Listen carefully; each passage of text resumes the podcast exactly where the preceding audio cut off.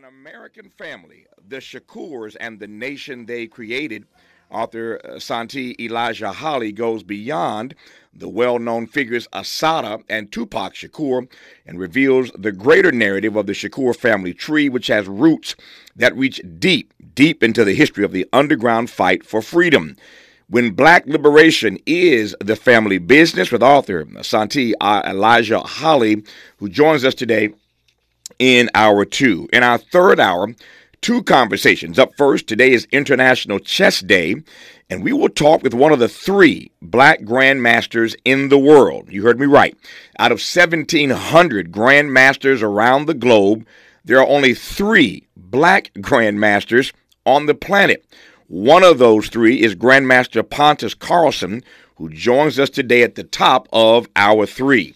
On the B side of our three, a conversation with the only African American physician specializing in facial plastic surgery. Prominent surgeon Dr. Carl Truesdale, who has a new venture he'll unveil for us on the backside of our three. We'll commence today's program in a moment talking politics with the chief national political affairs analyst and host of A More Perfect Union on KBLA Talk 1580 here in LA, Dr. Nii Quartelai Quartey, when we come forward on Tavis Smiley. Pleased to be joined today in this first hour by the Chief National Political Affairs Analyst and the host of A More Perfect Union on KBLA Talk 1580 here in LA, Dr. Nii Quartelai Quartey. Uh, how are you today, sir? I'm well, Tavis. How are you? If I complained, I'd be an ingrate. You know me. I'm delighted to uh, to be here. and Delighted to uh, to have you on today. Um, lots to talk about in this first hour. I, I think I want to do this first, uh, in part because it seems that everybody else is talking about it. Um, I had to catch up on it. Um, I, it, I am amazed oftentimes of the things that people tap into mm-hmm. uh, and the things that matter so little to me. I think it's, it's, it's, in part because as I get older, uh, I try to focus on things that really, really impact my life. I'm not sure this does, and, and yet everybody seems to be talking about it. It is the, the curious case of Carlee Russell. Um, and uh, you may know more about this than I do. So why don't, why don't you tell me why everybody's talking about this? Well, everybody's talking about this because Carlee Russell uh, appeared to fake her disappearance. Mm-hmm. Um, and, you know, folks gotten, you know, riled up and people have tapped in um, to this case of this young woman, this 25 year old woman uh, who was reported missing. Uh, and, you know, we can't underscore enough the epidemic of black women across the country that um, oftentimes uh, go missing mm-hmm. uh, and without, you know, law enforcement's full force. Uh, more often than not, particularly compared to their white counterparts. And so I think in that context, I think that's part of the reason why so many people uh, have been sort of tapping into this story. But it, it is increasingly seeming as if uh, she faked it. Mm-hmm. Uh, and not only is that really uh, disappointing, uh, but it pulls focus from the black women and girls across the country uh, that go missing in large numbers all the time. You know, Tavis, uh, when I anchored uh, Fox Soul's Black Report, uh, we began to do a recurring uh, segment around uh, the work of the Black and Missing Foundation. Mm-hmm. Uh, it's a foundation that was set up uh, to advance policy change and to really sort of raise the profile of black women and girls who are missing across the country. So often they're categorized as runaways mm-hmm. uh, and not as missing. And, and as you know, those initial days after anybody is reported missing are critical in terms of marshaling resources uh, in an effort to find them uh, in right state of, of, of mind and health. Mm. Um, so here's what we know. Um, on July 13th, last Thursday, Nicolai gave you some of this. I'm going to give you a bit more detail. Um, Carlee Russell vanished after calling 911 and telling a dispatcher that she stopped along I 459 in Alabama on her way home from work after seeing a toddler walking by himself in a diaper along the uh, the highway. When police arrived on the scene, they found the 25 year old's uh, car still running with her belongings inside, but she was nowhere to be found. A statewide search yielded no results for more than 48 hours. Then on Saturday night, so again, this happens last Thursday. On Saturday, she reappears back at her parents' house in Hoover, Alabama, uh, and she tells her family that she was kidnapped at a news conference. Uh, Police Chief Nick Derzis said the investigation continues, but authorities do not believe there is a threat to the community, which is, uh, by the way, just south of Birmingham. The chief told reporters no one had reported a missing child, and investigators had found no evidence of one. They also revealed that when they found Carlee Russell's phone, they discovered web searches that included Do you have to pay for an Amber Alert? and how to take money from a register without being caught. The police chief said searches for bus tickets from Birmingham to Nashville and for the movie Taken about an abduction were also in the history on Russell's phone. So it's not just that um, um, this seems to have been uh, faked. Um, the more you dig into this, the more you realize that she was she was planning and plotting this. Um, and and I hear your point. Um, I don't I don't really know how to read this. That someone would go through all of this for the sake of faking an abduction. To yeah. your point, knowing that there are literally uh, black women who really are missing, and that this could have absolutely no good outcome uh, for those uh, sisters who have gone missing for months and years in some cases who have yet to be found. That's right. I mean, you know, and it also underscores uh, perhaps the mental health crisis that exists mm-hmm. in our mm-hmm. communities. You know, who would do such a thing? Um, you know, she's certainly not uh, the only one, uh, but uh, we have been hearing stories like this increasingly. You know, of even some very high-profile uh, individuals. You know, who you know have faked uh, abductions, who have mm-hmm. faked hate crimes. Uh, I'm thinking of you know the Jussie Smollett situation mm-hmm. in Chicago, right? Um, and and so you know it's important that that folks get the support that they need.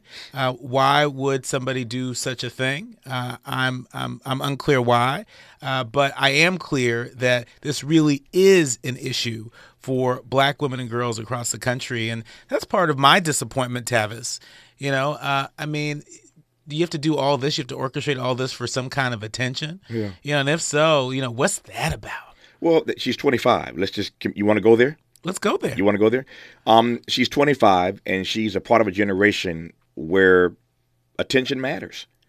Um, it's as simple as, as likes when you post. I mean, think of all the kids who who uh, uh, who get uh, depressed and despondent because they aren't getting likes on their post. Kids who get bullied online and end up oftentimes committing suicide because that kind of peer pressure matters to them. So the fact that at the age of 25 she was desperate for that kind of attention, uh, on the one hand, doesn't so much uh, surprise me. What does surprise me, to your invocation of uh, Smollett into this uh, conversation, or as uh, Dave Chappelle called him, Juicy Smollett. that was funny uh, when when Chappelle went there. Uh, the the case wasn't funny, but Chappelle's framing of it was funny. At 25, she had to be fully aware of that Jussie Smollett case. Mm-hmm. So if you're aware of that, why do you think that you can get away with what he didn't get away with? Well, you know, she, you know, she didn't Google Jussie Smollett case. I, I guess not. And so, apparently, and so maybe apparently not. That, maybe she knew at least that much. But you know, uh, you know, this this is a, a, disturbing situation. I remember watching the interview that, that her parents did uh, with a reporter down in Alabama, and there was something about that interview that just was misfiring with me. There was yeah. something about the the. Uh, tone of her mom and the stoicism mm-hmm. uh, of her father that made me feel like maybe there was more that they knew uh, that they weren't sharing. Uh, and and so uh, you know it's it's a shame because we saw in this case uh, the law enforcement in Alabama actually seemed to marshal resources pretty quickly mm-hmm. and took this this case pretty seriously. And so mm-hmm. I think a mm-hmm. lot of folks would think of all places, you know, I'm not sure if if you'd put Alabama near the top of your list of folks that would be marshaling uh, resources uh, as quickly as possible to to find you know this black woman uh, who was reported missing. Uh, uh, and so you know, shout out you know, credit where credit's due. Shout out to the law enforcement in Alabama for taking this seriously. And I hope, Tavis, that not just in Alabama, but in places across the country, uh, that law enforcement doesn't a second doesn't give a second thought uh, when there are cases of black women and girls that are reported missing in light of this case. Yep. Um, two two other things in that regard. One, uh, um, what's really troubling about this for me, beyond what, we, what we've already discussed, is that this 25 year old Carlee Russell apparently gave no thought to uh, the police resources, the taxpayer money that would be spent uh, trying to uh, follow up on this fake abduction. And uh, people don't process that uh, in the beginning. And clearly, she didn't process the fact that somebody could, could go through her phone. You raised the issue earlier of mental health. I mean, that that is a serious issue here. Because I mean, there's there's no way you could be, you know, dumb enough, stupid enough to think that they weren't at some point going to go through your phone. I mean, mm-hmm. it's just just just not processing all of this. Um, it speaks to me it's, it's, it suggests to me that it's not just a level of mental health here, but a level of desperation mm-hmm. um, that is is it's it's tragic to sort of wrap your brain around. The other thing that I thought about when I first heard this story, again, I had not been tracking or, or following this, and you know, I've got producers around me saying everybody's talking about this, and maybe we ought to chime in on it for a few minutes. I'm like, okay, what's the story? And so they kind of downloaded me on it, and so here we are talking about it for a few minutes at the start of this uh, at the start of this hour. But when, when my producers were telling me about it, the first thing I thought about, and I don't know that I feel good or bad about confessing this, and I'm going to check your temperature when I tell you what I was thinking. And you, I'm looking at you to see if you can guess what I was thinking when I first heard about this story. You can't figure it out. You can't guess. Uh uh-uh. uh First thing that came to mind when I heard this story was Tawana Brawley. Oh, really? Now, for many people, the jury is still out on whether all those years ago Tawana Brawley did in fact fake mm-hmm. uh, this abduction or whether or not it really happened. To this day, the Reverend Al Sharpton still maintains that it happened. Mm-hmm. Uh, he does not want to acknowledge that he was bamboozled, you know, run amok, led astray. Um, but my mind went back to that moment because it was I mean that was that is the most high profile case mm-hmm. of somebody allegedly faking their abduction that I could think of. Um, and Tawana Brawley didn't come to your mind when you heard about this story? No, no. Well, you know who came to my mind was Jussie. Jussie Smollett. Yeah, yeah, yeah, yeah, yeah. Yeah, and you're right. He's the most high profile of you know. Yeah. Actor, male, yeah. but female. Yeah. Tawana right. Brawley yeah. came to mind for me, which leads which leads me to ask. Since we're going there, let's just go there. Yeah. Let's just go all the way there. What do you make of the fact, um, just connecting dots here, what do you make of the fact that Al Sharpton has seemed to move past that, to finally sort of put that in his rear view? For, for so long in New York, they called him Al Charlatan, not Al Sharpton, mm-hmm. Al Charlatan. Mm-hmm. Um, and e- even if you don't believe Tawana Brawley, that was something that Al Sharpton essentially got pulled into. Mm-hmm. You know, they came to him to be the spokesperson, the advocate for this young girl, Tawana Brawley. So I've always sort of felt for Al in the sense he got pulled into it. But Al being Al, he went so hard on this. Mm-hmm. And even as the police and the investigators kept saying, ah, not so much here, he kept his foot on the accelerator. Mm-hmm. And it's fascinating uh, for me um, to see how he has been able to sort of rebound from that mm-hmm. with Jesse Jackson uh, aging and now with Parkinson's, it's been that way for quite some time. And of course, Jesse, that self inflicted wound, making that comment about Barack Obama. Mm-hmm. I want to just cut his blank off. Mm-hmm. Um, the Obama administration wanted nothing to do with Jesse for those eight years mm-hmm. and did not have anything to do with him. So that pushes Al to the forefront. Mm-hmm. So Al Sharpton, if I can put this in air quotes, and this is air quotes, ladies and gentlemen, Al Sharpton becomes sort of the you know titular head of black leadership. Mm-hmm. He's the one whose face and name we see all the time. He's the one out front. He's the one at the White House all the time during the Obama era.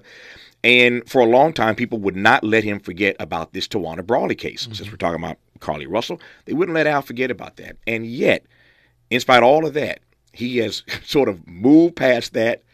Uh, you know, is seen in the way that he's seen. Been on the cover of Time magazine and Newsweek, and has written books and has a TV show, as you well know now, mm-hmm. for some years on MSNBC. Mm-hmm. What do you make of the sort of reinvention, if you will? Lost a lot of weight. Mm-hmm. What do you make of the reinvention of Al Sharpton and the way he was able to move past that fakery, if you will, in the Tawana Brawley case? Well, I think in summation, I think uh, uh, of something that. Uh, one of the ancestors, Maya Angelou, used to say, "When you know better, do better." Mm-hmm. Right, and I think the Al Sharpton of today knows a whole lot better yeah. uh, than the Al Sharpton, you know, when he was much younger. And I think for folks that are on the front lines of fighting for change, mm-hmm. on the mm-hmm. front lines of fighting for justice, when you are surrounded by you know, overwhelmed sometimes by the sea of injustice that you see inflicted upon your people. Mm-hmm. I think sometimes there there's a knee jerk reaction. Mm. You know, when we learn about these stories, when we read about these stories, you know, where we think, oh, here's another case, here's mm-hmm. another case. I mean, think about it. You know, in terms of uh, you know, police uh, involved misconduct right? You know, how many stories do we report on day over day, week over week, you know, where we see another black man you know, that suffers at the hands of of a police officer. And, you know, we're told, well, wait a minute, let the facts come in, you know, don't prejudge it, you know, and oftentimes we reach the same conclusion conclusion, but not all the time. Mm-hmm. But not all the time, and I think this is this is a case where I think uh, there are some that had a knee jerk reaction uh, and have discovered, based on the facts that we know today, uh, that that that uh, may not be true. That conclusion that we drew, that connection, that correlation that we drew, uh, may not have been correct. I think uh, the same may, may have been true with the Tawana Brawley case, uh, uh, but you know we must continue to fight. You know, even though this case in Alabama today appears to be uh, set up uh, by you know the alleged victim, you know it it it it it shouldn't stop us from being vigilant and for fighting for justice for black women and girls who again you know when they're missing mm-hmm. when it comes to amber alerts mm-hmm. you know we mm-hmm. don't get amber amber alerts at the same rate as white women when it comes to marshaling the resources of law enforcement you know we don't see that happening at the same rate for black women right and so you know, it's important that we learn from these teachable moments, mm-hmm. uh, but we don't allow these teachable moments to draw us in a state of paralysis. And I think that's a part of the transformation that we've seen over the years of Al Sharpton. Mm-hmm. You know, uh, you know, he has uh, become you know uh, wiser uh, in his older years uh, to the point where he's been able to counsel you know some of the young leaders of the Black Lives Matter movement and and other movements for racial justice. You know, not as you know do as I say, but hey, you know, learn from you know s- some of the mistakes that I've made and some of the the growth opportunities I've encountered. Yeah. What what does it say to you? Um, just watching my clock here. We got a few minutes before we uh, have to move forward here. Um, what does it say to you, uh, or how would you respond to people who will say, and I've seen some online who have said, once I was made aware of the story, I, I you know, dug a little deeper, of course, uh, in preparation for our conversation today. And um, I, find that there are people who say that this just underscores the victimization mindset that black folk have. That the minute they hear a story like this, they just automatically go in and only because the story started to unravel so quickly, Al Sharpton may not have, Al Sharpton may not have had time to get to Alabama because the story started to unravel so quickly. But if this story hadn't unraveled so quickly, again, maybe given what happened to him with the Tawana Brawley case, he might not have moved so swiftly. Mm-hmm. Who knows? Um, but at some point, um, you know, who knows? Al may have been in Alabama for all we know. But how do you respond to folk who say that the fact that black folk were so quick and are so quick to believe these stories when they happen, um, although indeed they do happen, suggests some sort of victimization mindset that uh, that is pervasive in our community. I would flip it. I would flip it. I don't think we we uh, have any more of a victimization mindset than any other uh, community. I think if anything, we have a survivor mm-hmm. mindset. Uh, we have a mindset of overcoming. We have a mindset that's grounded in resilience. You know, we know from the time that we're little kids that black folks have to work twice as hard for half as much. Mm-hmm. Shouldn't be that way, you know, but that is too often the case. And not only is it the case when we're seeking opportunity, but it's also the case that when we're seeking help, when we're seeking help from law enforcement, you know, you know, we there are there are hurdles that we have to to jump in order to be believed. You know, in in order, you know, to have our humanity uh, viewed in the same way, you know, as our white counterparts and others. And so, you know, I think there are some people that will seize upon this. Uh, uh, I hope all of us can learn from this. Uh, but make no mistake about it, Tavis. You know, the uh, challenges that we see in this country uh, around marshaling resources, particularly for black women and girls who go missing, that is nothing to snuff at. This is a significant challenge in our country. Uh, and and we shouldn't allow this case in Alabama to pull focus uh, from the black women and girls that are missing, yeah. you know, uh, that right now don't enjoy uh, the full force uh, of law enforcement in bringing them home safe and sound. Yeah, she went as far, uh, now talking about Carlee Russell again, went as far as to tell investigators that she'd been forced into a car and then an 18 wheeler before she escaped, only to be abducted and put in a car again. Um, told them she was held in a house put in another car before she escaped and ran home through the woods. Uh, when they found her on Saturday night, she had a small injury on her lip, a tear in her shirt, and $107 in cash in her sock. Um, so this was, um, you know, it's sad in, in, in many ways, but uh, maybe she ought to be a screenwriter because uh, to, to, to make up stuff like that of course, right now she wouldn't get paid. Yeah, not right now. Right, not right now. Not during the strike. Yeah, not during the strike. Uh, but it uh, it's sad uh, uh, and um, would be laughable if it weren't so serious, and it is so serious.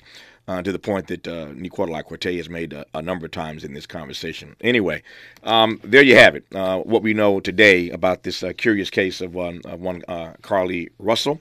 Uh, there's a great deal more to talk about with Dr. Nii Quartelai Quartey when we come forward all eyes right now on Washington, uh, specifically a grand jury in Washington, amid signs of this uh, third Trump indictment. It's just a matter of time.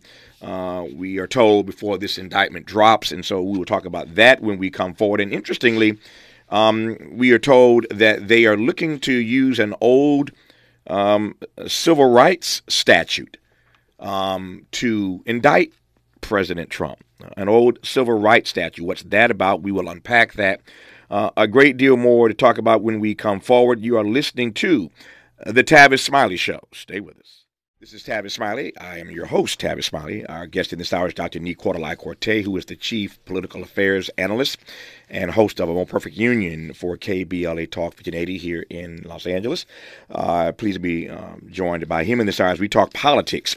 Uh, just spend some time talking about this uh, curious case of uh, Carlee Russell. You, you, made one comment to me during the break uh, about uh, what you saw when you watched her parents. Um, we, we share that again because I, I want to probe that just for a quick second. Here.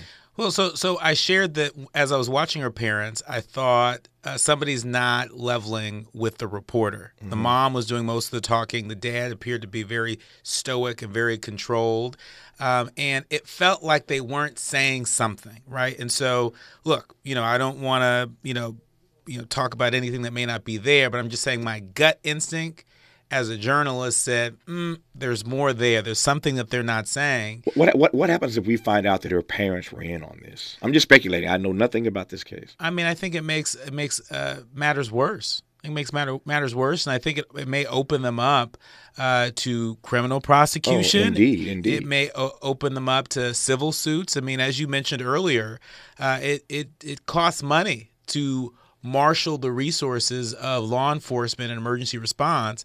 And so, in a state like Alabama, might they pass those costs on to this family, um, if if not for anything, to make an example, uh, so that other people don't do it? Yeah, I hope I hope we don't find that out. Yeah, the fact that she was involved in it is bad enough. I hope that we don't find out that her parents were involved. I digress, and we move forward. All eyes on uh, on Washington and this grand jury um, amid signs that this third Trump indictment is imminent. Uh, Nicola, what do you make of this? this is the third indictment of Donald Trump, and, and, and we're still not done yet. There'll, there'll, be maybe one or two more, but here we are now up to uh, indictment number three, and his poll numbers are not slipping at all. I mean, I think we really should say third and counting. Yes, exactly. I mean, my goodness, he is he is we need to call the Guinness Book uh, because I don't think a former president has any former has, president of any country been indicted three times. Any country, yeah, any country, yeah. right? Yes.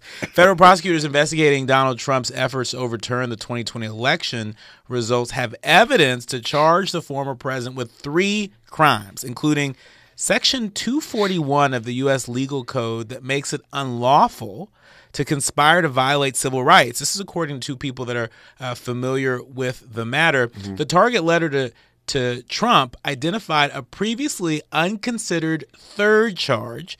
That is Section 241 of Title 18 of the U.S. Code, which makes it unlawful to conspire to threaten or intimidate a person in the free exercise of any right or privilege under the Constitution or laws of the United States. Now, you might be wondering, well, where did this come from? The statute enacted to protect the civil rights of black voters targeted by white supremacy groups after the U.S. Civil War is unusual because it is typically used by prosecutors and law enforcement misconduct and hate crimes prosecutions though its use has expanded in recent years. And so, what the potential charge means for Trump, it's unclear, uh, but uh, it is uh, another example that prosecutors, you know, are looking at this, these set of circumstances through a three-dimensional lens. Mm-hmm. You know, uh, what happened on January 6th uh, was an assault on our democracy, full stop. And so, you're seeing law enforcement uh, really trying to put the full weight of the laws in place to hold the former president accountable. And so uh, this is the the potential third indictment and counting. Um, and just think about this for a second, Tavis. Mm-hmm. The fact that uh, we're already at the at almost the third indictment, right? The first one wasn't enough. The second one wasn't enough. You know, very similarly, uh, you know the uh, uh, the first impeachment wasn't enough, and then there was a second impeachment. And so, at some point, we've got to ask ourselves, you know, if we're a nation of laws, and if we truly believe that no one, not even a former president, is above the law, then why has it taken so long? Why has it taken so long for us uh, to make that declaration to one another and to make that declaration to democracies around the world? You know, Tavis, when I was in uh, Zambia uh, in the spring uh, on assignment with Vice President Harris, who was on an Africa tour. The first Trump indictment came down when we were in Zambia. And uh, uh, one of my colleagues from the Washington Journal, uh, from the Washington uh, uh, Annie Linskey, I'm sorry, the, the the Wall Street Journal, Annie Linskey from the Wall Street Journal, mm-hmm. she asked uh, Vice President Harris and uh, the president of Zambia to comment on this. And the president of Zambia, uh, who was also the focus and the victim of a, a trumped up, pun intended, uh, political uh, prosecution, who was put in jail, uh, responded to that question. You know what he said? Mm. He said, let's take the person, referring to Donald Trump, let's take the person out of it, right? This is about the rule of law. Uh, and America better pay attention to how democracies younger than the United States around the world are paying attention to whether or not, not are we truly a nation that respects the rule of law, where no one is above the law, you know, uh, or not.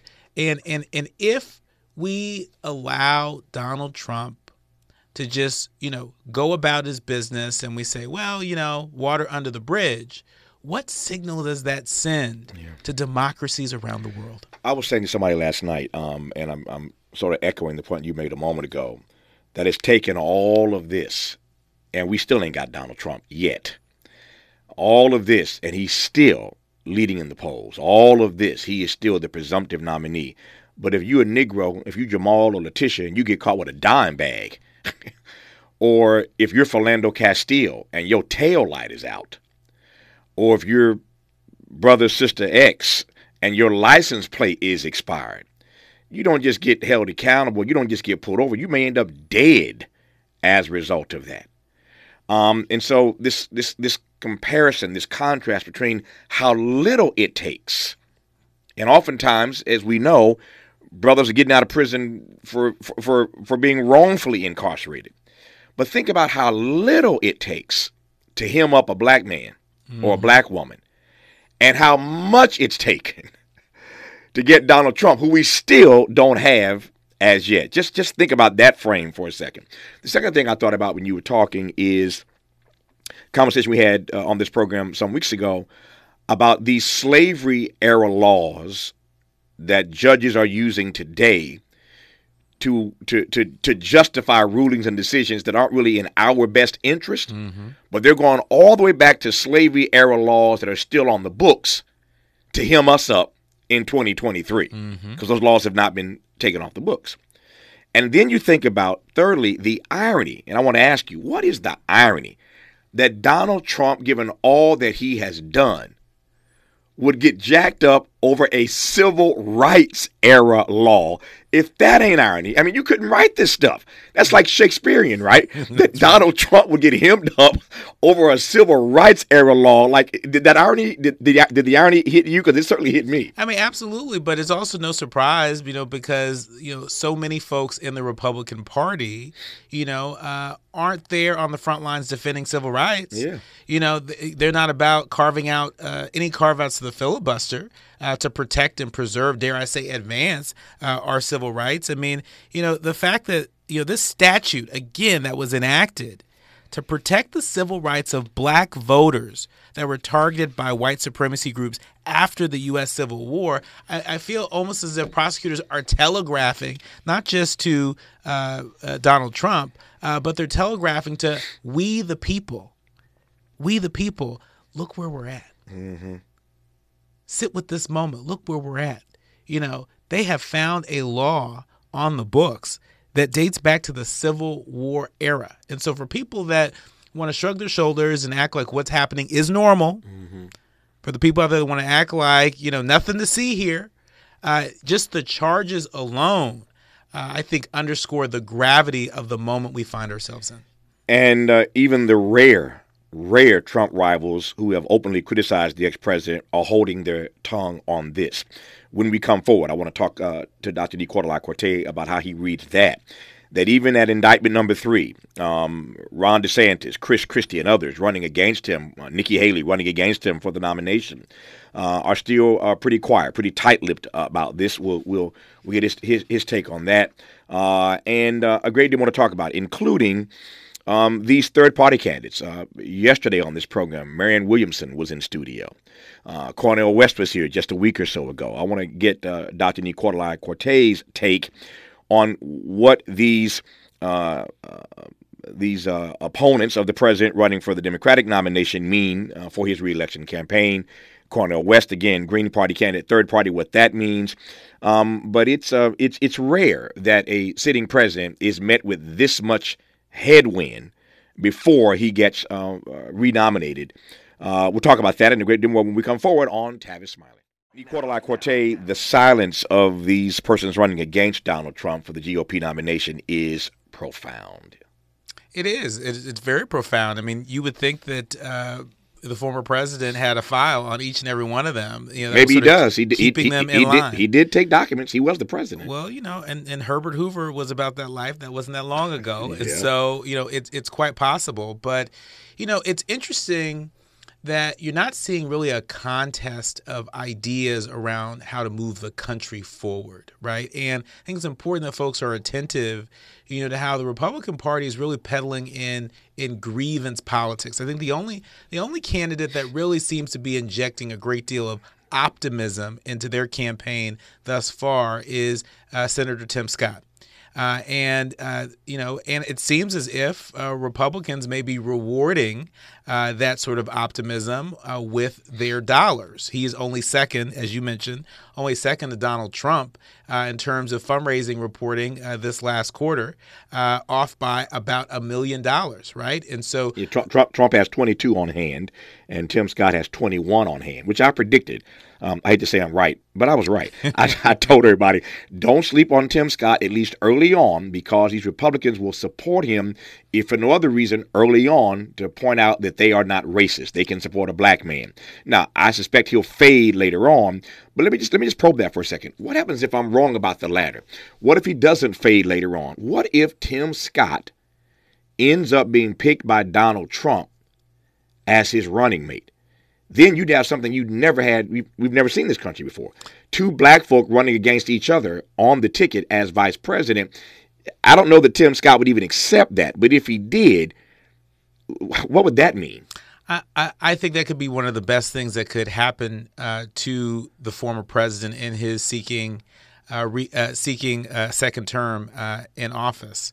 Uh, you know, one I, of the best things. I think it's one of the best things that could happen for Biden No, no, for for Donald Trump. For Donald Trump. Yeah, Oh, okay, Yeah, okay. I think it's one of the best things that could Okay. happen for Donald Gotcha, Trump. gotcha, gotcha. Because you know it allows him to really turn the page. It allows him to sort of refresh his brand, if you will, among Republicans. I think Mm-hmm. Democrats, you know, are are are, are unmoved Mm-hmm. uh, by by any of this. But I think for Republicans, you know, it it gives them a reason to be hopeful that maybe you know, uh, another term with Donald Trump could be different.